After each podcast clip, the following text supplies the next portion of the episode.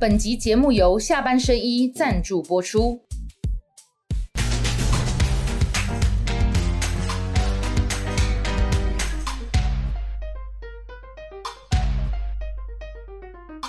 下班了聊一聊，下班和你聊，各位网友大家晚安。今天为大家介绍本节目颜值担当，台湾民众党台北市议会总召议员黄靖莹。学长好。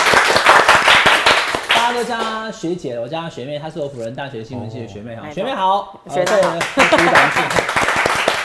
再来是今天来到我们节目当中，一进来就问说怎么没有克莱尔的，我没有。台湾民众党新北市的议员担当，而且是台湾民众党新北市党部主委 Jipney 陈世轩。大家好。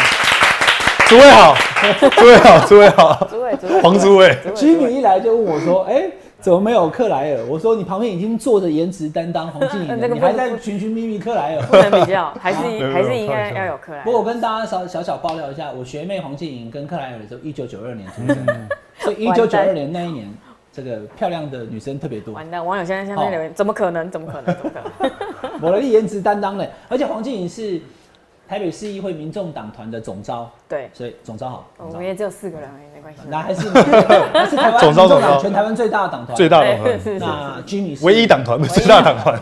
新北市的党部的主委，党部主委好，主委好，黄主委好。好烦啊 ！Jimmy 是这样的哈，对 Jimmy 来讲的话，什么不大，民意最大。嗯。因为他爸爸就是民意，爸爸就是陈民意，哦，对不对？所以呢 ，Jimmy 是非常重视民意的。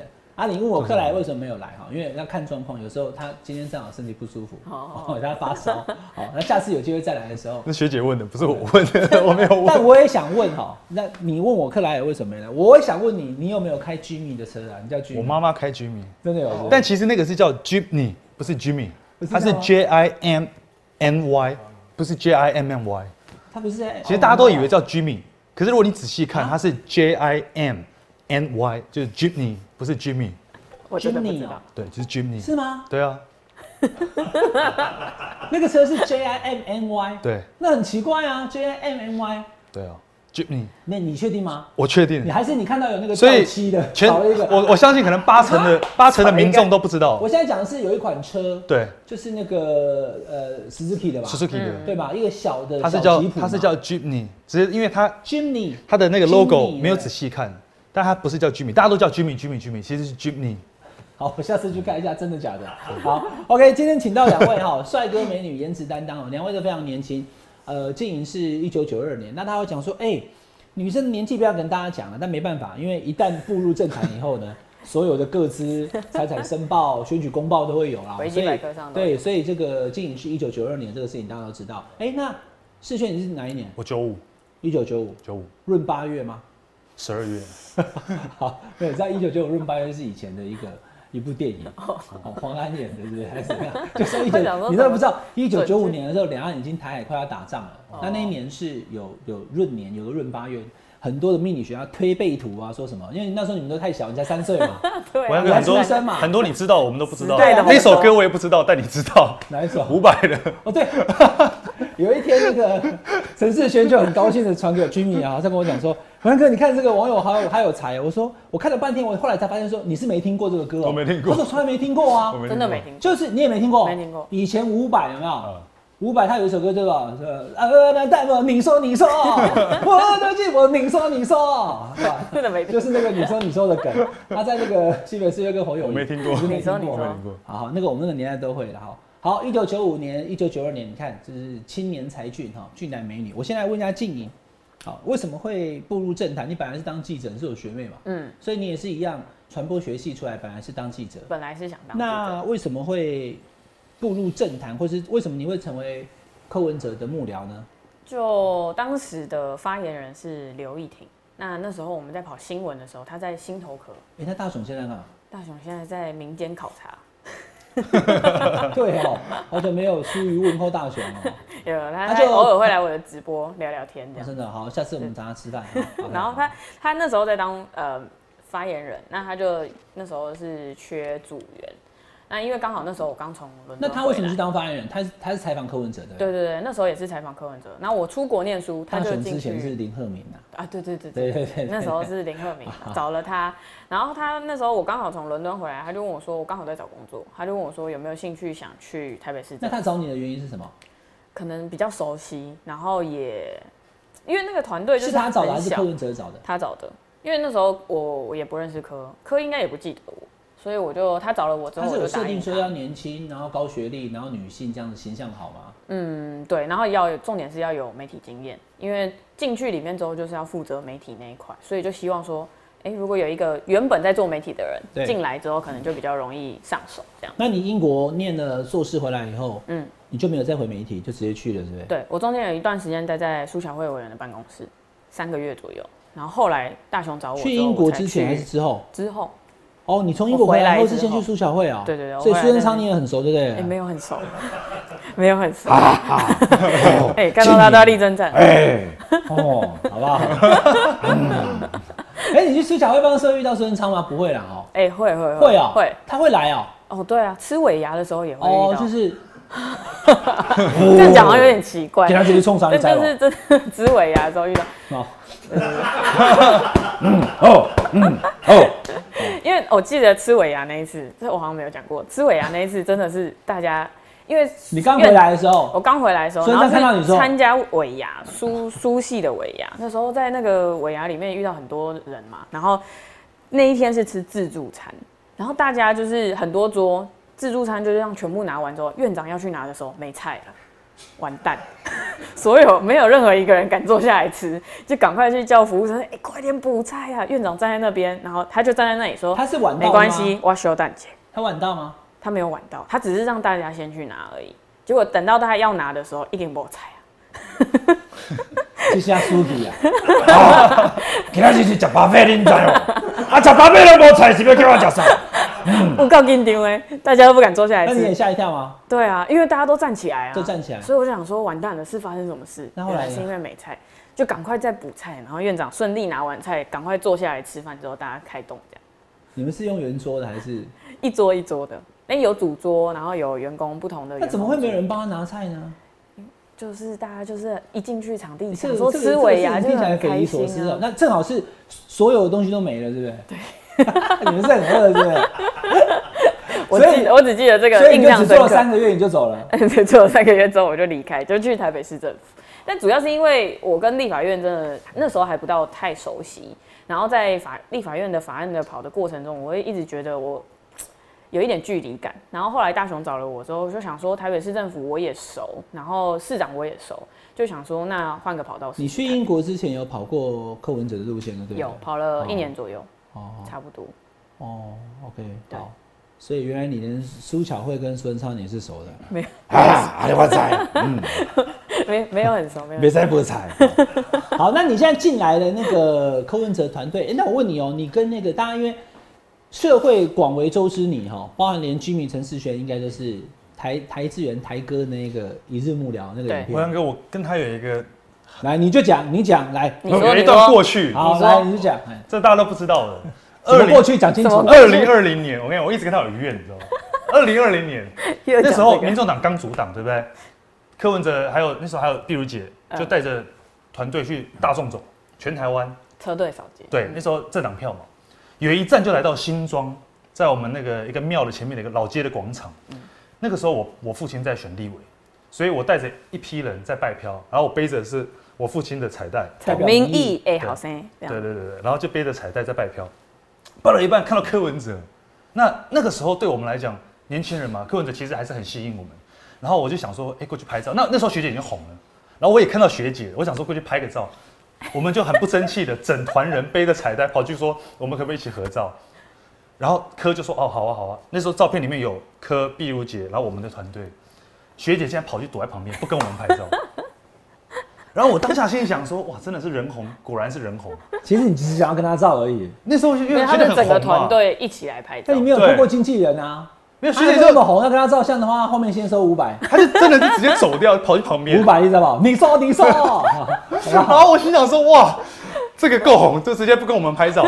就谁想得到，哎，两两年后、三年后，我们变同事。所以你现在每次他只要开直播，你就抖内七十块，就是这样。对对对对对对，我欠他的，我欠他的。他抖给你哎，是我抖给你，你也抖他是什么？没有没有没有没有。那什么？你现在他欠你？没有，我那时候很怕，因为我那时候全台湾到处走，然后那时候有很多候选人啊，或是什么我我我不熟的，或是我不认识，都要求跟你照相，但是都想要跟我拍照，但。我有点害怕，对，会会害怕说那个会不会拍了之后发生什么事？欸、可是你的主席、你的老板都不拍了、欸對，对对对对，那时候就后来发现，哎、欸，其实柯都拍了，我好像也是可以去拍一下。可能那时候竟有一点那种是不是公众恐惧症，突然爆红，前两三年都有，对啊，嗯，前两三年我都有一点对这种镜头在拍，或者是媒体要采访，这种我会有一点恐惧。对，有一次经理有跟我讲过，他有有有一阵子有这个状况了，所以应该你遇到那时候大概是这样的状况嘛，也不认识。然后我对不熟的人，我会有一点嗯不信任感，就是我会自动保持一个距离，因为我会觉得你好像要来窥探我什么事情。所以那时候那阵子我其实都没有在交什么新的朋友啊，或者要跟人家认识，完全没有，我就是锁在我自己的小圈圈里面。所以你是选台北市议员，决定要选，开始跑地方行程之后，那个状态才解开的呗。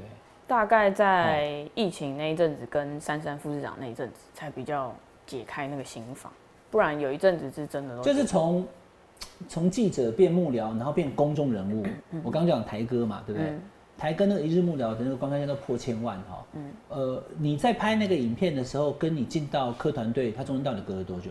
三个月。我那时候进去，所以你也才进去三个月。对，我那时候还是很菜、很菜、很菜的菜鸟，所以就是想说要拍影片，我就是辅助跟协助的那个角色而已。但没有想到后来剪出来放到网络上，会突然变成这么多人看，然后有这么多人关注到里面只是配角。其实我觉得我只是配角，所以我才觉得大家应该不会关注到我。再加上之前的一日系列里面，每一个每一集里面都有一个学姐或学长这个角色，所以我才会那时候制作单位问我，我就说哦好啊，没问题，反正我就只是协助而已。主角还是市长啊，对。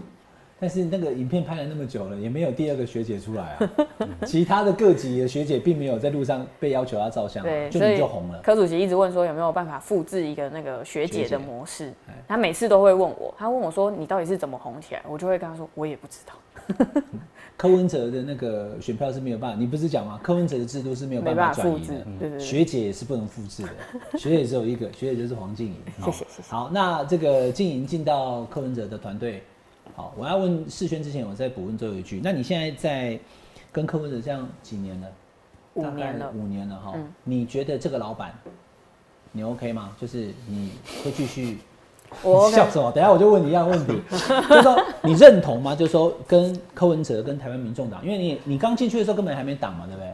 对，对啊、那时候还没组，还没创党嘛，八月六号才创党。對, 对对，我也是创党。你现在身为台湾民众党的台北市议会的党团的总召，你当台湾民众党的议员，然后你跟柯文哲之间的这个这样子的关系哈，就是呃，你是他之前的发言人，嗯、然后你也跟着他，两个人意向都结合，你认同柯文哲吗？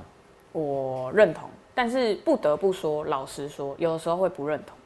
那譬如说他在讲到某些大家所谓的失言啊，或是某些句子的时候，这种时候我我会觉得我不认同他，然后我甚至想要挑战他。那或者是到前阵子也有一些什么事情，譬如说，呃，在议会质询的时候，媒体是写说我被什么拔关还是什么副发言人这件事情被、哎、被请辞什么这类的。那确实那一阵子我我我会觉得不知道怎么跟他沟通。或者是说沟通上面，我会觉得有一点困难。可是我有试图去理解他的心情，然后甚至是我们有两个人坐下来面对面的聊这件事情。那从那之后，我就觉得其实他有他的立场，跟他有他的想法，只是他真的很不会表达。就有的时候他会是想要保护人，可是他的做法可能跟你一般想象中的那个样子是不太一样的。所以我就觉得你必须要了解这个人，你要坐下来跟他沟通很久，你才会知道他真正的想法到底是什么。嗯、那我觉得当然在某些时候我会不认同他，但是我有一种感觉是，因为我现在很少见到他，大概嗯可能半年有没有一次，或是两三个月一次，那么少吗？见到他本人，那因为他很忙。所以有的时候见到他，可能是在公公公开的活动上面。我那天就有一个很深的感觉，是我去参加他那个大学台大的那个演讲，我很久隔很久都没有听到他的演讲。然后在平常我只是看到他在媒体上面的采访，那天真的认真坐下来听他大概二三十分钟的演讲，我还是觉得他的政治理念跟我真的是认同，完全认同。然后对于他的一些做法，我还是抱持着一种希望他可以达到这个目标，呃，为我的目标。嗯、我还是我觉得他的演讲还是有很有渲染力的啦。好 ，OK， 这是黄瀞瑩的从政之路跟柯文哲的渊源。好，再来我们要问 Jimmy 今天的这个。颜值担当 Jimmy， 主委，你爸爸是陈明义耶，因为我认识 Jimmy 的时候，呃，我跟他父亲很早就认识，因为他是国民党哈的资深在五股新庄，后来选区切开了，现在五股新庄变两个选区，也就应该造就了父子同在新北市议会的一个。呃，美化或者是家谈，或者是说奇闻，或者是说基本上很难会再出现了。现在新北市议会有一个议员叫陈明义，有一个议员叫陈世轩，他们两个是父子，座位还坐在前头。对，阿波大细汉哈。但因为你的父亲是国民党的，嗯、在新北市有知名度的，因为常大家知道陈明义嘛哈。来，我们请导播 Q 个图给大家看一下。陈明义哈，民意优先。那你怎么会去民众党呢？你为什么去民众党？你爸爸是国民党议员呢、欸？这个其实。因为我那时候选举碰到第一个最大的困难，就是每个人都问我这样的问题。那刚开始我没有直接加入民众党，那个时候其实我跟学姐是在市府碰到的。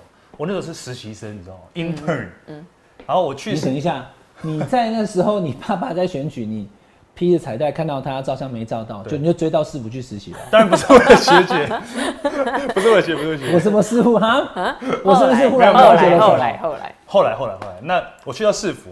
那时候都不是民众党，那去当实习生，然后后来到立法院当蔡壁如。那你不能讲那么快。台北市政府有开实习生的那个名额，那你为什么要去？我那时候是你怎么不去新北市政府侯友宜后后做代？我去新北市政府，我我个人认为我看不到我想学的，或学不到想学的。大家都知道你爸爸是议员，那去因为你看不到最真实。你不认同侯友宜，对不对？不要挖洞！你说，你说，你说，你说，你说。等下，学学妹，我讲有没有道理？他爸爸是陈明义，他如果想要去到国民党的县市，或者国民党，这个道理就像自己家里开公司，如果你真的要学，你会要去别人公司学。哦。因为你在公司里面，大家都知道你爸爸是老板的话，谁谁会要学？谁会要敢教你？谁跟你讲真话？所以我那时候看到台北市有这样的机会，我去台北市。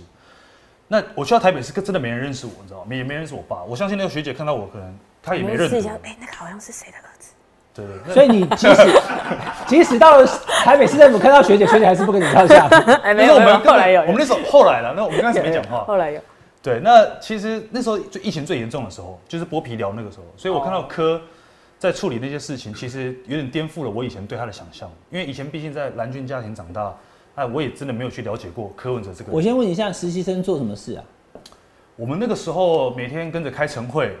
然后，呃，防疫记者会嘛，嗯、那如果市长有出去，比如说巡视啊等等，我们就会跟着出去，然后每天要写报告。实习生是有酬劳的吗？没有，没有，没有，没有，就跟着市长跑。对，啊，就一整天的行程，然后写报告。那你去当柯文哲的实习生的时候，你爸爸知道吗？他知道，他知道、喔，嗯、那他也同意哦、喔。他就说你去看看、啊，他没想到后面这一趴。当实习生当到入党，对啊，那是到后面我要选举了，然后有一天我去找柯，我跟他讲说，呃，我我我不想用国民党选举，因为我太了解国民党了，它是一个很大的一个酱缸文化。那我并不认为我们几个年轻人就有办法改变这样的文化的情况之下，我会觉得那我去一个新的团体。那时候我第一次去民众党中央的时候是快要公投的时候，我看到一大群人，我忘记是。是保证还是谁？反正一群年轻人在地板上，他们在画那个图卡，你知道吗？这是我在国民党没有看过的。小时候跟着爸爸去国民党党部都是那种北北，哎、欸，你是谁？你是谁？叫什么名字？多大啦？这样子。所以我觉得是完全不同的世界，就像一个 startup， 一个新创公司。那我认为那时候我很向往。对对对，你说国民党看不到年轻人，对不对？嗯。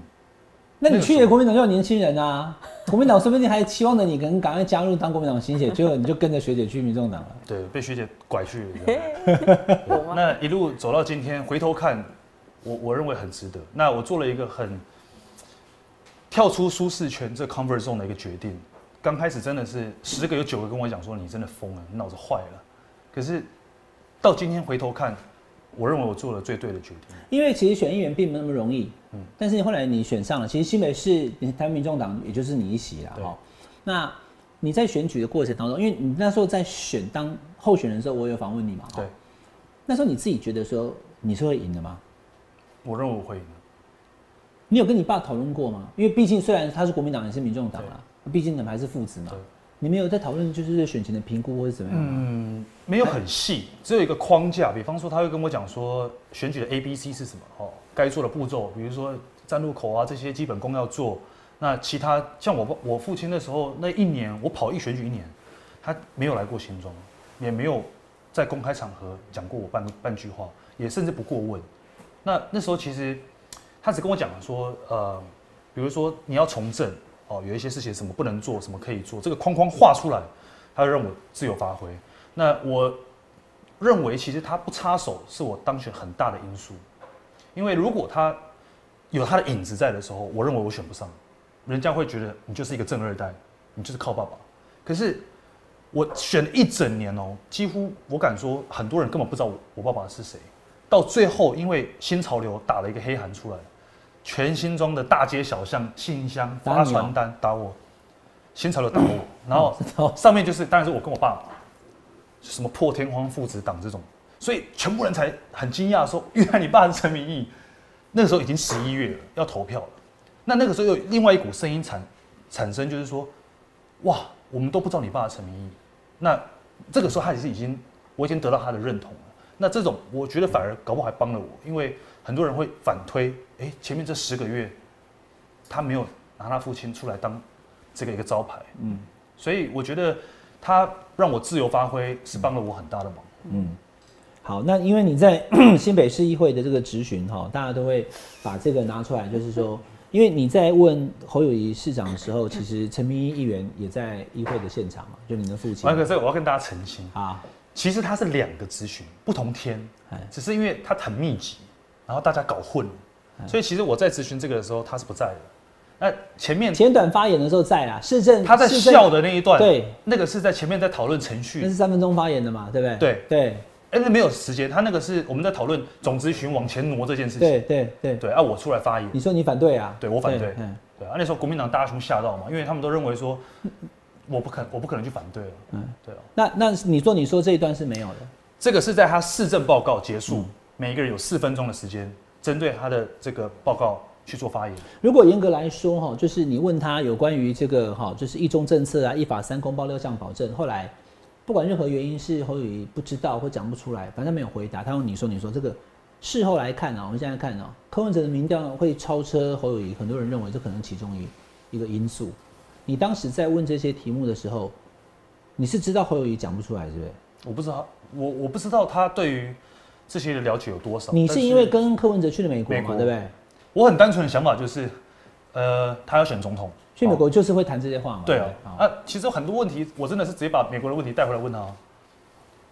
那对我来说很简单，你要选总统，哦，那你既然敢把总咨询往前挪，代表你也不演，你不演，那我也不演，所以我就问你，我觉得对我们台湾两千三百万很重要的问题。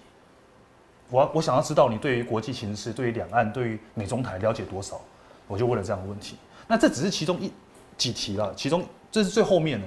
其实前面还有包含到一些市政的，比如动员啊、战备水警这些问题。那当然市长那天我不知道什么原因，他会说你说你说这样，我我也我真的没想到说，因为他年纪跟我一样，一定都听过伍佰的歌啦，对，十弦押韵，你说你说，好不好？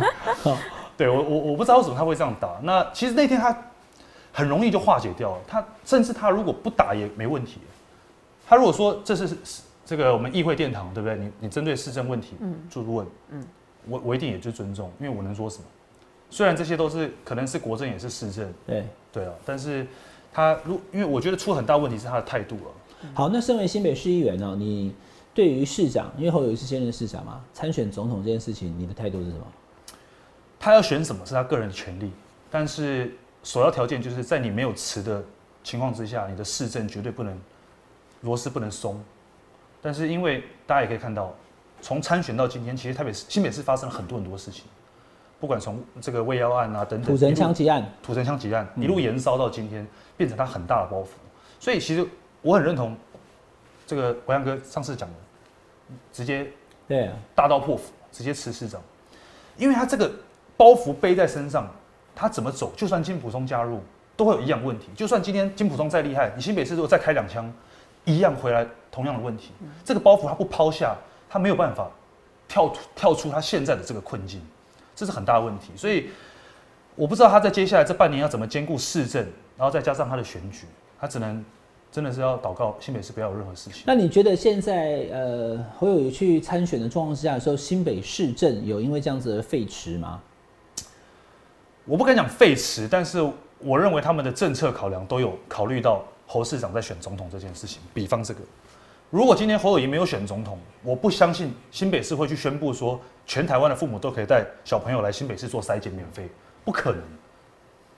对，你让外县市来新北。筛检干嘛？对不对？对啊，那如果对，不然我讲啊，我讲蒋万安为什么不做？卢秀燕为什么不做？国民党执政的县市南投怎么不做？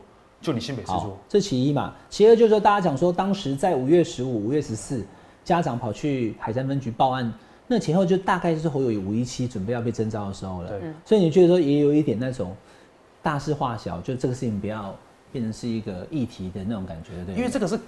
这个是怎么样合逻辑的嘛？如果今天他是这这些政务官，他一定是这样的想法嘛？自己老板要选总统，有事情尽量把它化小，嗯，对啊，尽量不要有影响到他选举的方面。嗯，好，那另外在台北市的部分哈，我来问一下这个静怡，嗯，因为你们跟台北市的副市长李四川最近哈处得不是太好，到底是怎么回事？跟李市长到底怎么了？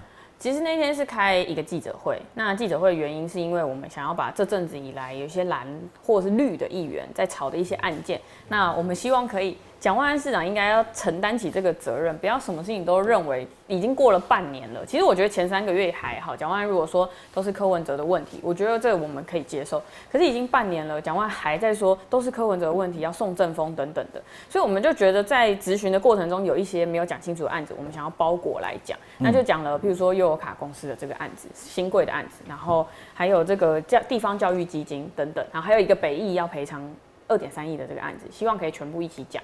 那我们开了记者会，文安哥以前访访过市议会跟这个市政府，一定知道这个议会的记者会通常都会有官员出席，只要你不是讲那种譬如说议员自己个人的一些。记者会其实基本上邀请官员出席，官员都会出席。那我们在前一天其实都有跟市府这边先做口头上的邀请，那市府也答应我们说，哦 ，OK 可以出席。一直到记者会的前大概半个小时，我们才接到电话，陆陆续续电话。那公务员也很为难，他们也很老实的跟我们说，呃，不好意思，上面交代不要来。所以我们才会觉得说，为什么要特别针对台湾民众党？是因为政治考量吗？还是什么原因？所以我觉得小党在议会里面一定得表达一些立场。所以我们在这一个礼拜之中，我们其实有透过辅呃开完记者会到大会的中间，中间一个礼拜，我们要透过府会联络人去告诉、去表达我们的不开心跟我们的不满意，还有我们觉得。府会总联络人就是李世川副市长，应该要来跟我们沟通这件事情。右城比较生气是不是？呃，其实一直以来我们的分配角色就是这样，因为我本身就是一个很难看起来很生气的人，所以所以所以温和的总召，哎、欸、对对，我是比较暴冲的副总召。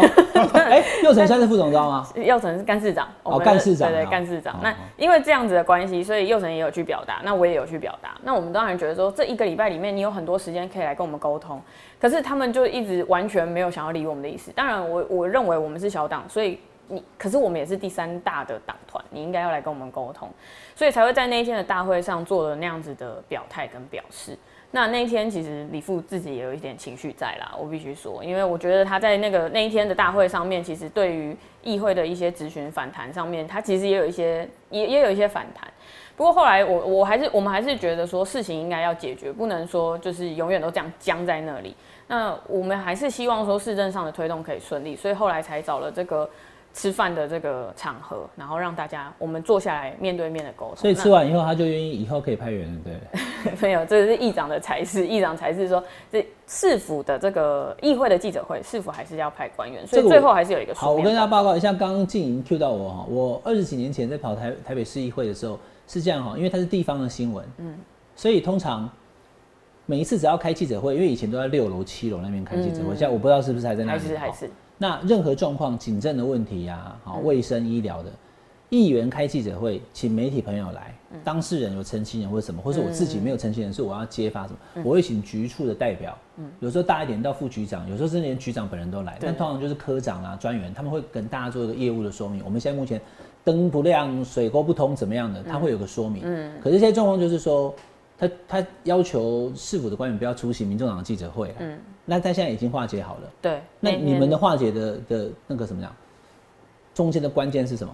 中间的关键是我我们自己也想解决这个问题，我们不觉得在一直在江南那边，或是有一些政治，嗯，容易被人家政治解读啦，嗯、因为现在包含说蓝跟白之间的关系，很容易被人家讲说蓝白是不是破裂啊，蓝白破局啊等等的，嗯、所以我们还是觉得。在在地方层次上面，我们还是希望可以解决问题。那我们也知道李副其实是呃资深公务员，他其实他在很多事情上面他也很有经验。在呃议会一开始的时候，其实我们四个人是坐下来跟李副请教一些事情的。但他当然在前辈，当然是前辈。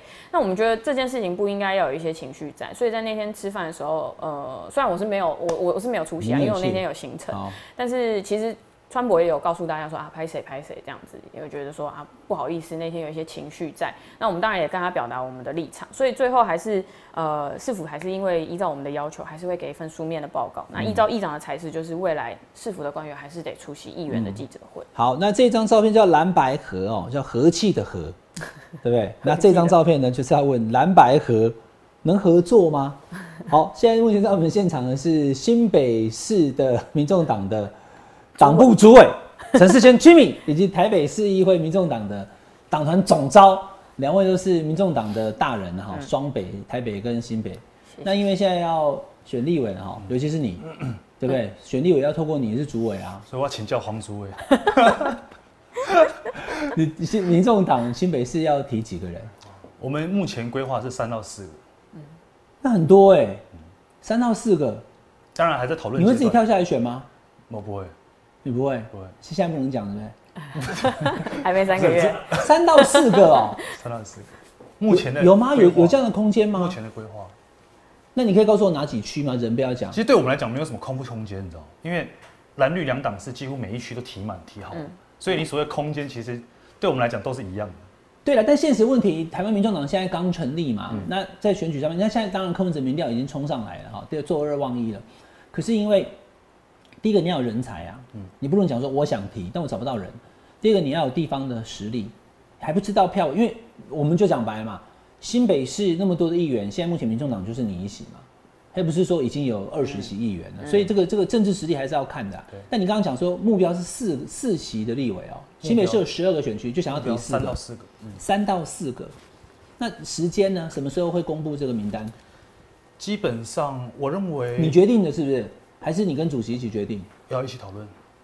但是就等于说，因为我把新北的状况哦统整之后，然后适合的人选，然后跟主席去做讨论。那因为我们还有一个选举会，来我我我我就问了好不好？你人选现在不好说嘛，对不对？嗯、但区域可不可以讲？哪三到四个区域你可能想提？区域可以吧？这可以吧？这可以吗？区域应该还好，因为人不讲应该可以啊，对啊。区域我们我们是有评估到。呃，中和、板桥，其实选区不止三四个，因为我们是中和是板东还是板西？板桥，然后新庄，所以板桥两个都有哦。我我我我可以跟暐瀚哥讲，是我们有评估到的，好不好？就是说板桥、呃中和、中和新庄、蘆洲五股、淡水，目前、哦、这几区都讨论到，再看有没有办法有人提出来就对了。對好好，板桥分板东、板西啦。对。对，板东就是罗志珍跟岳元之，板西就李柏春跟张宏陆。哦，那三到四席的立委提名，这样算不少哦。好，这新北市，那台北市呢？台北哦，张其禄是确定的，是不是？张其禄委员哦，好像是。就是选文山嘛，对不对？比较明朗。那其他的呢？其他还没有决定，目前。会不会提？应该会提啦。士林北投黄金营第一高票会出来选吗？不会。你不会啊？不会。这个我相信，我跟他的状况一样。主席在一开始的时候就跟我们讲过，我们今年就是把四年的议员好好做好。哦，是这样，不用想东想西。这他其实在吃他在跟我们吃春酒的时候就已经跟我们讲得很明确。柯主席是希望说，民众党的议员刚刚选不要出来选选立委的，对不对？是是是，这这个是他一开始。但落选的人就可以啦。他一开始就跟我们表达，我们四个啦。呃，对不起，讲落选不好意思，就没有选上。欸、等一下我看你说有个 bug。好，这个春酒我没吃到哎、欸。哎、欸，这是台北市议会啦，没有新北市。不是，这不是 bug。你看，没有没有没有，那个君宇，这不是 bug， 这是巧妙的安排。哦、所以你既然没有。听到这句话，你就可以选新庄的立委，是这个意思，是是是，对不对？哦，你说你说哦，对，好不好？哦，那你你这边的话，就是像比如说像吴怡萱啊、杨宝珍，因为他们票谁开的不错，但是没有当选嘛，他们他们选就可以，对不对？其实我不知道，我我我确实我确实不知道，这个是由林国林国成主委去决定，对，林国成主委，你总知道不碰这个，是不是？没有，林国成主委碰啊，还有那个中中央选决会。我们有一个选决会的成员，对对对，然后再还有中央委员。这个台台湾政治是这样，民进党叫选对会，国民党就叫选测会，民进党讲说我们叫选决会，对对对，选举委员会什么的。然后选决会决定之后，我跟你讲，如果我要成立一个政党，那我没有，就叫选举我最会，好，这样就好了，对不对？我最会也是可以。哦 ，OK 啊，对不起，没有插话了。好，那所以其实这就是民众党自己提名啊。那除了新北跟台北以外，其他各地呢？因为这个其实不一定，你们两个人知道就讲，不知道没关系。因为你是新北，你是台北，你们又不是全国的，好、哦，比如说党主席或是秘书长，哈、哦，嗯、问你们，你们不一定要完全有答案。但我知道，比如说像宜兰的陈婉慧啦，新竹因为是高虹安执政嘛，嗯、所以像这些有执政的县市，或是已经有议员当选的地方，嗯、就有可能会提立委就对了。我还是觉得要提啦，因为毕竟这一仗在台湾民众党整个走到第三年、第四年左右的时间。呃，我们还有总统候选人，所以其实，在不分区的名单上，必须要漂亮之外，区域的立委，我觉得也是必须采用精兵策略。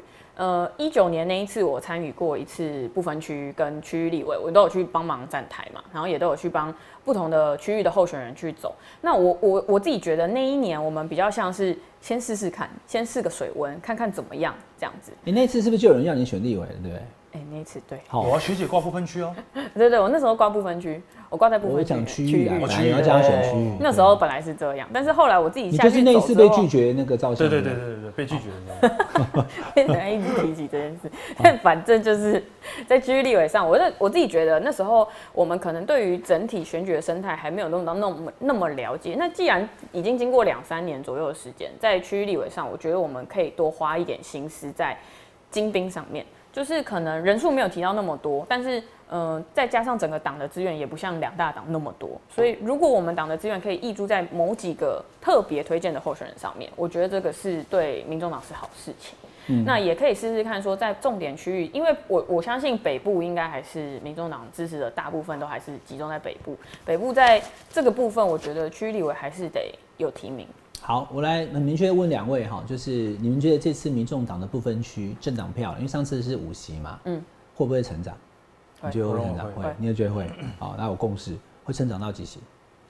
哦，柯的目标好像八到十席，我觉得是八是。我去年的那个选举选完以后，我就讲八席，嗯，那很多人讲说，哎，就后来柯文哲讲八席以后，觉得哎呦。对，因为你要看那个成长嘛，因为当你看看你算票数就知道了。因为二零二零年民众党是一百五十八万的政党票分到五席，嗯，如果能够开到两百三、两百五的话，那就有八席以上了。好、嗯哦，这就可能就是柯文哲参选总统的目标嘛。嗯、所以不分区八席，区域你们两个觉得有没有可能能选上？就是区域立委当选，因为这比较难，因为国民党跟民进党都提好提满嘛，嗯、等于就是三卡都的状况下而已。嗯、但也因为是三卡都啦，你不用拿到五成的选票。你只要有三成五以上，就有可能会赢。嗯，你觉得区域有哪里，或是有谁，你觉得可能可以赢到区域立委吗？目前我还是还没看到名单啊，嗯、但是我觉得应该还是有空间。就比如说像新庄、陈世軒之类的。新对啊，新新新庄不对啊，不是陈。我我光这个立委提名我就已经立委连在当场会修了。等一下立那个名那个标题就是陈世軒疑似参选立委，新庄出阵啊！你你学姐为什么这样对我？不是因为刚刚静莹讲说这个柯主席讲议员就不要选立委了，以后陈世軒忙，不然请导播等下倒带嘛。陈世軒讲这个我没有，我没听到，我没有听到。不是不是，你看郑哲户这样讲的意思就是不不不不不，我要讲的是。他们那个春酒我没吃到，我没约他去吃饭。对，那以后还是要找他，因为他只有一个人。我一个人可能。可是以我认识的他，他比较在意吃饭这件事。对，我比较在意吃饭。好啦，那所以区域立委跟这个不分区是这样哦、喔。不过我问最后一题，然后我要来谈总统大选民调了哈。你们觉得这个蓝白有办法合作吗？在立委的部分，嗯，蓝白有办法合作吗？因为大家现在都在讲柯文哲站台什么，像游淑慧、张三他们希望柯文哲能站台。我问了柯主席本人，他是说他不排斥啦，嗯。但你们觉得，因为等到到最后选举深水区的时候，民众党如果不强，人家可能就不要你的力量；嗯、民众如果太强，他担心你的力量，他可能反而想要歼灭你。嗯，所以蓝白看起来非绿啊，看起来是一组的，可是其实根本就是还是在竞争的状态。嗯，我觉得是理念上、本质上不太一样。然后再加上，在我这个选区，伟汉哥的节目嘛，就是两个候选人坐在这边。在我这个选区，其实我觉得现在大多数的考量都还是政治利益的考量，我还没有听到。你刚刚讲这个啦，对啊。哎、欸，我有看这个专访，对对，我也有看这个专访，我也是忠实观众。但是我的我的意思是说，现在大部分包含在节目上讲的，我觉得都还是政治利益啊，包含说你在你在算票数，你在算这些民众党的候选人可不可以全部挹注到你身上，我觉得这对大家来说都。还是听到数字的东西，可是我没有听到理念上的结合。建议有一个很成熟而且我觉得蛮值得哈，就是大家参考的说法，就是柯文哲的支持者或者黄金莹的支持者跟陈顺支持者，不是说随便转移就整个转移过去了，那是理念对不对？这个你在讲的是这包含说，像我们之前在一九年试过这么多次，柯文哲去帮很多很素的候选人站台，但是你说真的，你柯文哲站在他旁边，然后大家就要投给他吗？我觉得民众党支持者不是这个样子，包含说我自己在选的时候也是这样，虽然主席来我这边可能两到三次，但是我觉得还是没有办法全部转移。你看我们台湾民众党在整个选战过程中试过这么多次了。我自己选上之后，你说要跟支持者有一些接触，其实也是困难的，因为民众党支持者是他在网络上可能会出现，他在他会留言，他会私讯你，可是你真的要实际上实体跟他接触的时候，他会跟你说，哎、欸，我最近工作很忙，或者是哎、欸、先不用没关系这样子。那我我觉得相对于国民党支持者，所以说民众支持者比较有自主性的，对不对？他们自己会判断他要投给谁，不投给谁，确实是也不是盲从所有的议题都都完全都同意。包含说我们现在选上，其实民众党支持者还是会跟我们说，哎、欸，我觉得你在哪一个节目里面讲的话不对哦、喔，你这样说不不可以哦、喔，这样，所以你他不是百分之百认同你，更何况你要叫他完全按照你的决定，说我支持谁谁谁，所以你就要投给谁。我问一句哈，因为静莹在这一次的这个士林北投的议员，嗯。第一高票两万九千多票，嗯、好，那所以你的两万九千多票就像是那个海贼王有没有？狗肉丁抓甲讲的什么 One Piece 傻个谁？大家都想要去抢你那两万九，因为你不选嘛，你不选嘛，对不对？对啊，所以吴思瑶跟张思刚，然后王世坚跟那个，哎、欸，那你跟王世坚好吗？还还可以啊，静怡，哦，拜托，哦，拜托，拜托，我叫你给他票，对不对？哈，所以大家想要你的，因为你不要选，大家就会想两万九的黄金影的票，哎，陈世宇还有一万一，加起来四万票，谁不要？嗯，你会支持谁吗？你会支持吴那个张思刚跟游淑慧吗？我觉得目前还没有看到，我觉得我想支持的人。哦，对，因为目前我觉得现在台面上的候选人，呃，大家可能是在数理呃。政治利益上面有一些考量，可是你说真的要他们支持柯文哲的公开透明的理念，或者是执政的风格，我我我想看得到他们说出这句话，嗯、因为在新北跟台北都还是国民党执政的情况之下，哦、他们有没有办法去认同公开透明这个理念，我觉得是重要的。所以你今年的状态应该就是帮柯文哲、帮民众党的这个不分区的立委，嗯、你不会去帮国民党这些立立立委，对不对？目前首要任务是这样。那请问新庄的主委？新北市党部的主委，新庄你会把你的居民的票转给谁？其实我觉得学姐刚刚讲到最大的重点就是理念，哦，就是说不管是理念或者是甚至是政策，如果今天柯讲的政策，这个立委是认同的，甚至他愿意在一起发声的时候，我想柯他是开放的态度去、嗯、去协助，那对我们来讲也是一样，就是说如果柯是这样的做法，那我们当然也是一样的做法，只是说因为民众党的的支持者有一种特性，他们。我不知道，可能因为高知识分子再来年相对年轻，很有自己的想法，他并不会像蓝绿基本盘的这种长辈，看到赖清德牵他的手，他就投给他了。嗯，民众党这个是不可能发生的。哦哦哦，选民的那个特属性不太一样，特性完全不一样。哦、所以说，今天好，他会支持你，可能有几个原因：第一个，你是民众党的样子；好，第二，你的理念跟柯文哲。民众党是什么样子？帅哥美女样？没有没有没有，不是不是，我觉得。我我自己的感觉，民众党似乎他们支持者会希望他们的支持的对象是可以相对理性去讨论事情，嗯，然后对于很多事情的见解不会限于意识形态的斗争等等这种风格。那如果说他都可以匹配这种条件情况之下，我们去帮忙才有效。要不然说真的，我都认为，你说如果是完全不认同柯文哲做法的人，柯文哲去站台会有票吗？我也不认为。好，那现在这个除了立委之外，最重要的就是总统选举了哈。我就问两位了，你们看到柯文哲已经在六月这一个月哈，这个六六六项主要的民调都已经是不是第三名，而是第二名，而且甚至在 T V B S 还是第一名哦。你们看到这个民调的时候，当下的感觉是什么？改变成真，瑟瑟发抖，害怕啊！你们两个都害怕，对，害怕，害怕什么？不是害怕什么事情发生，我是害怕这半年之后，这半年之间我们会一直疯狂的被攻击，包含说那一天我们就在同一场啊，就是那一天 T V B S 民调公布的时候，我们在跟主席同一场在打羽球，然后记者问到我的时候，其实我是真的是瑟瑟发抖，就是有点害怕，因为我觉得马上就会随之而来，就是那种海啸式的攻击。这天吗？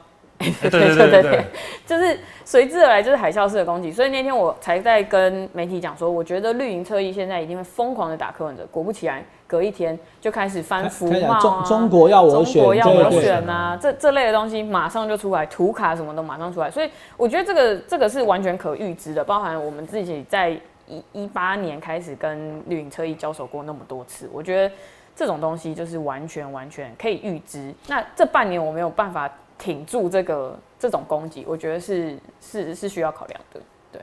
所以静怡应该是不是很喜欢那种选举的吵架，好骂来骂去的，对不对？嗯、就一直要回应这个，会觉得很烦。对，我觉得这些东西。可是你你你你被攻击，就像你讲，你的敏感度是哇，现在已经到第二名，甚至第一名了，会被攻击。嗯。可是你要知道，他被攻击的那个背后的基础是第二名、第一名啊。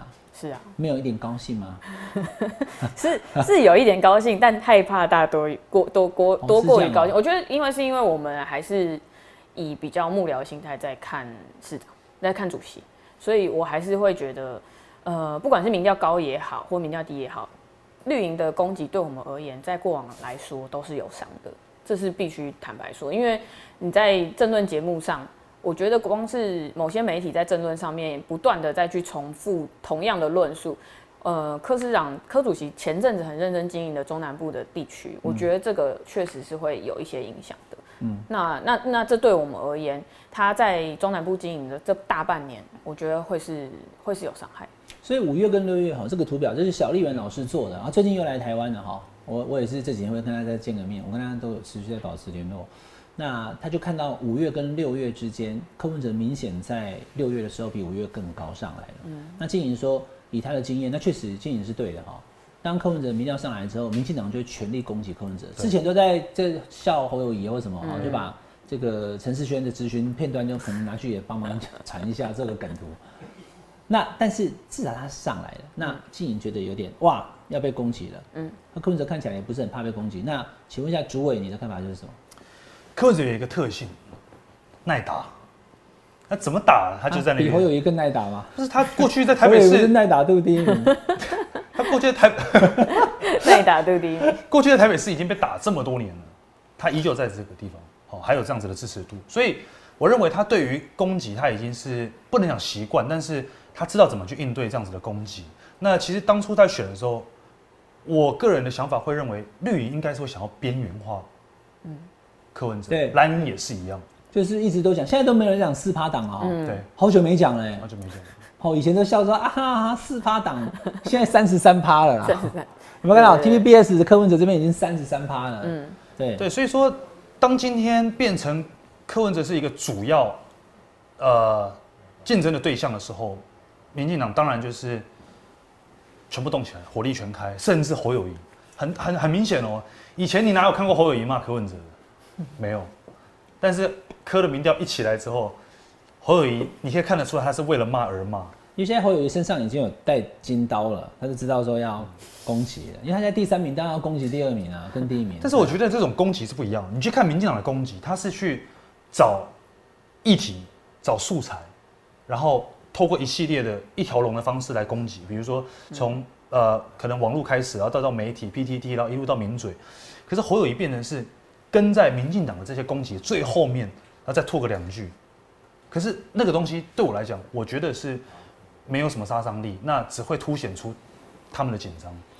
我们中华民国从一九九六年开始民选总统到现在啊，就是只有国民党跟民进党胜选过总统，没有其他的政党。你们觉得有可能会出现国民两党以外的政党？嗯。当选中华民国总统嘛，嗯，什么时候改变？什么时候发生？越快越好，即将发生，就明年对不对？以我自己身边的跟我差不多年纪的同年龄层而言，我觉得我感受到的氛围是这样，就是大家开始觉得国民两党不行不好，然后想要投一个呃国民两党以外的政党。我觉得这不只包含在我自己，可能是我自己同温层，可是我最近看很多那种网络上那种民调影片，随机的街头民调，我觉得大家开始慢慢有这种氛围，就是。国民党也做不好，民进党也做不好，我们都给过他们机会，那是不是可以有一个第三势力的机会，给一个第三个人做做看？你觉得柯文哲有可能明年会胜选的，对不对？努力。现在看起来以民调来讲的话，不无可能。嗯。可是在这民调出现之前，你有这个信心吗？还是本来就是知道说不会赢，也要认真做？其实一开始我当然是觉得很困难。对啊。其实在一开始他讲说他要选总统的时候，我也是看着他这样。立卡丁这样那种感觉，可是我觉得他这半年以来，他展现一种过人的毅力，就是他从一开始大家试图要边缘化他的时候，他也是很认真在走这些行程，然后国民两党都还在内乱的时候，他就已经一个人在那边到处下乡啊，到处走这样子，然后一直到撑到现在，我觉得他有这个成绩，我我自己认为是对他的一个。考试的成绩单，期中考的成绩单，但是就如同我刚刚讲的，这半年接下来我们要面对到的是更大的攻击，所以反而不管是支持者也好，或者是我们自己，或者是文宣团队、幕僚团队而言，现在又上升到另一个档次了，要开始真的是真的是全国性选战。Jimmy 觉得柯文哲会当选总统吗？我认为有机会。那我觉得，因为刚刚暐瀚哥讲到之前哦、喔，之前的感觉，当然学姐说我们大家觉得很困难嘛、喔，其实我可以跟大家分享一个小故事。三月的时候，我陪柯访美，美国、喔、我们因为碍于我们的经费有限，住的饭店都很远，不是在市中心。晚上基本上我们可能比如说八点多九点回到饭店就没事做了。那有时候我们就私底下聊天嘛。他就有一次我印象很深刻，他问我说：“怎么选总统？这是怎怎怎么选这样子？啊，我们来访美，那接下来等等，他想很多。那我就告诉他，我说主席，因为他想的是国民党大党有非常庞大的党的机器。”然后在各县市有很多的公职人员，这些都是一个支撑的支撑的力量。嗯、可是我这个是我们并没有的。嗯、那我也跟主席讲，我说你问我怎么选总统，我我当然不知道，但是我个人的认为是做你自己，把最真实你认为现在台湾所面临的问题跟你想要怎么解决，就很真实的把它讲出来。太多的这种选举的考量，我都认为这不是我们能够考量的，原因是因为这不是我们有能力去做的事情。哦，在这种地方组织，这我们没办法，这我们也不会演，我们也不会假装说我们哦我很可以，这我们没办法。那我们能做的就是把最真实的问题凸显出来，然后把你自己对这些议题的看法告诉两千三百万的人民。那你可以看到，从访美一路回来，他真的就是这样嘛，走要么走妈祖了，要么走妈祖就是去了解民众最需要的声音，然后下乡了解这些，不管是蛋农啊。或者是各个产业的需求、渔民等等，我认为民众看在眼里，然后再加上他直球对决的态度，当民众真的问题凸显出来的时候，当蓝绿在闪躲的时候，他很直接的面对这个问题，这是很有效的。现在民调已经冲到第二了哈，然后就往赖清德的方向去追。那 T V B S 民调是赢了赖清德，但我我多次跟大家报告过，我觉得 T V B S 民调可能对民进党的选项稍微都有点低估，所以除了 T V B S 以外哈。赖清德还是三十五左右，那柯文哲是三十上下嘛。嗯、那国民党因为在这个礼拜出了一个很重大的事情，对国民党而言，一般人可能觉得没什么，就是金溥聪出手，嗯、要去挺侯友宜。嗯、那我跟郭正亮亮哥的看法也就是说，这个动作会让郭台铭出现的几率降低，嗯、会让侯友宜在全代会的时候被换侯的几率更低，几乎就不可能。嗯、那接下来就是很明显的，侯友宜会希望他的民调再再度超车，死亡交叉呀、黄金交叉再赢回柯文哲。你们会担心柯文哲民调现在好不容易爬到第二了，然后又被超车变第三吗？会吗？建议会担心吗？我自己认为现在的风向而言，我自己不认为会再重回第三。我觉得在呃，可能在接下来的风风向里面，大家会越来越看得到柯文哲是可以讲出大家心声，或者是阐述更多东西的这种这种候选人。原因是因为我觉得我们现在还没有推出我们国政白皮书，虽然已经先被打一轮了，但是国政白皮书这个事情，我觉得是柯文哲的强项，他可以论述政策，论述的非常完整，我觉得这是接下来的可以加分的机会。哦、那再加上如果我们不分区的名单提出来是漂亮的，我觉得我们坐二望一啦，就是可以朝第一名持续前进。对，嗯，那居民呢？嗯，基本上接下来像学姐讲的，就是说会进入到政策讨论，因为其实我们回头看。这半年其实并没有讨论到太多实质的这个政策面，嗯嗯、那呃可能讲到一些能源啊等等，可是大家并没有太深入的去讨论。接下来一段时间，应该就是回归到政策的讨论。那在这一点上面，我们是有信心可以比、嗯、绿的我不敢讲，因为绿的现在是执政党，嗯，哦，那我们应该会比蓝的更有更多的论述出来，让大家清楚了解。因为其实吵架归吵架，回归到最后面还是大家会看政策嘛。那绿营已经开始在做，你看。在进的抛出什么免学费啦、三加一啦等等这些，他就是在收买这些年轻人嘛。那当然，主席的想法是因为他是很在乎财政纪律的人，好，那他当然会认为这是大傻逼的行为。可是我们也不得不承认，这样子的东西有没有效，或许是可以影响一些年轻人的。只是赖清德也不要低估，现在台湾年轻人其实非常的聪明，而眼睛非常的雪亮。你为什么过去七年不做，你现在做？你的两岸这个协议监督条例为什么过去七年你不审，现在才在讲？嗯，大家年轻人已经讲白了，被骗好几次了。我也不认为他们有这么笨。与其你补助我的学费，让我少缴一一万一万两万，我倒认为是他们会更希望我的国家领导人是可以把国家打造更好的环境。当我出社会的时候，我是可以有更好的就业机会、更高的薪资，房子我是可以负担得起的。这才是他们真正在乎的，而不是民进党的想法是什么？我给你蝇头小利，你就。被我收买了，但是现在年轻人并没有那么笨，而且他们是非常的聪明的。嗯、好，两位都是台湾民众党的年轻的政治人物。好，那静莹一九九二年，世軒一九九五年，还不到三十岁。可是你看他们两个现在都是呃议员，而且呢是总召是主委，这就是民众党跟另外两个政党可能最大不一样。嗯、那你们加入民众党到现在已经成为这个议员政治人物哈，你们会回回头再看这段时间你们。对于加入民众党这个决定，觉得是很正确的吗？嗯，是啊，因为如果我在别的党，我可能没有这个机会。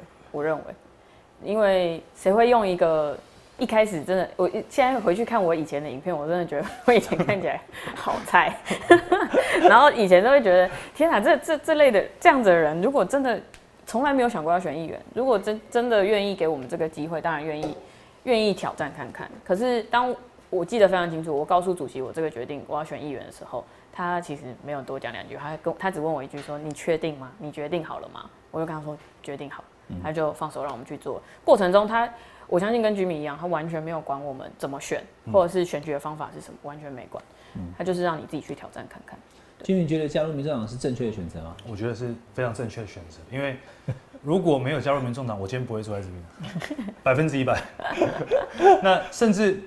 你说主委的角色好了，那时候其实选完过年前后吧，主席来我家找我，在聊天，然后他就说主委的这件事情，我当下是我跟他讲说，我说主席，你有确定吗？你你确定吗？我二十几岁，我也没当过主委这种角色，因为在我的脑海中，主委应该是像有李乾隆啦，哦、你懂？对啦对啦对啦，应该是那种角色，乔啦，哦，然后应该有那个样子哦，然后我就说，可是我我我不懂这种东西。但我有的是创意，那知道怎么样可以打一些比较新的选战打法，因为我的选举就是这样子的方式。嗯、那主主席只跟我讲一句话：“我拢无咧惊你咧惊啥，你就放手做，跳脱传统，用你的创意，用你的想法，把你的选战，因为我的新庄是四十三万人，新北四十四百万人，你就放大十倍去做这样的选举，做做这样的布局。”然后我一听完，我说好啊，你拢无咧惊，我咧惊啥，就就冲了。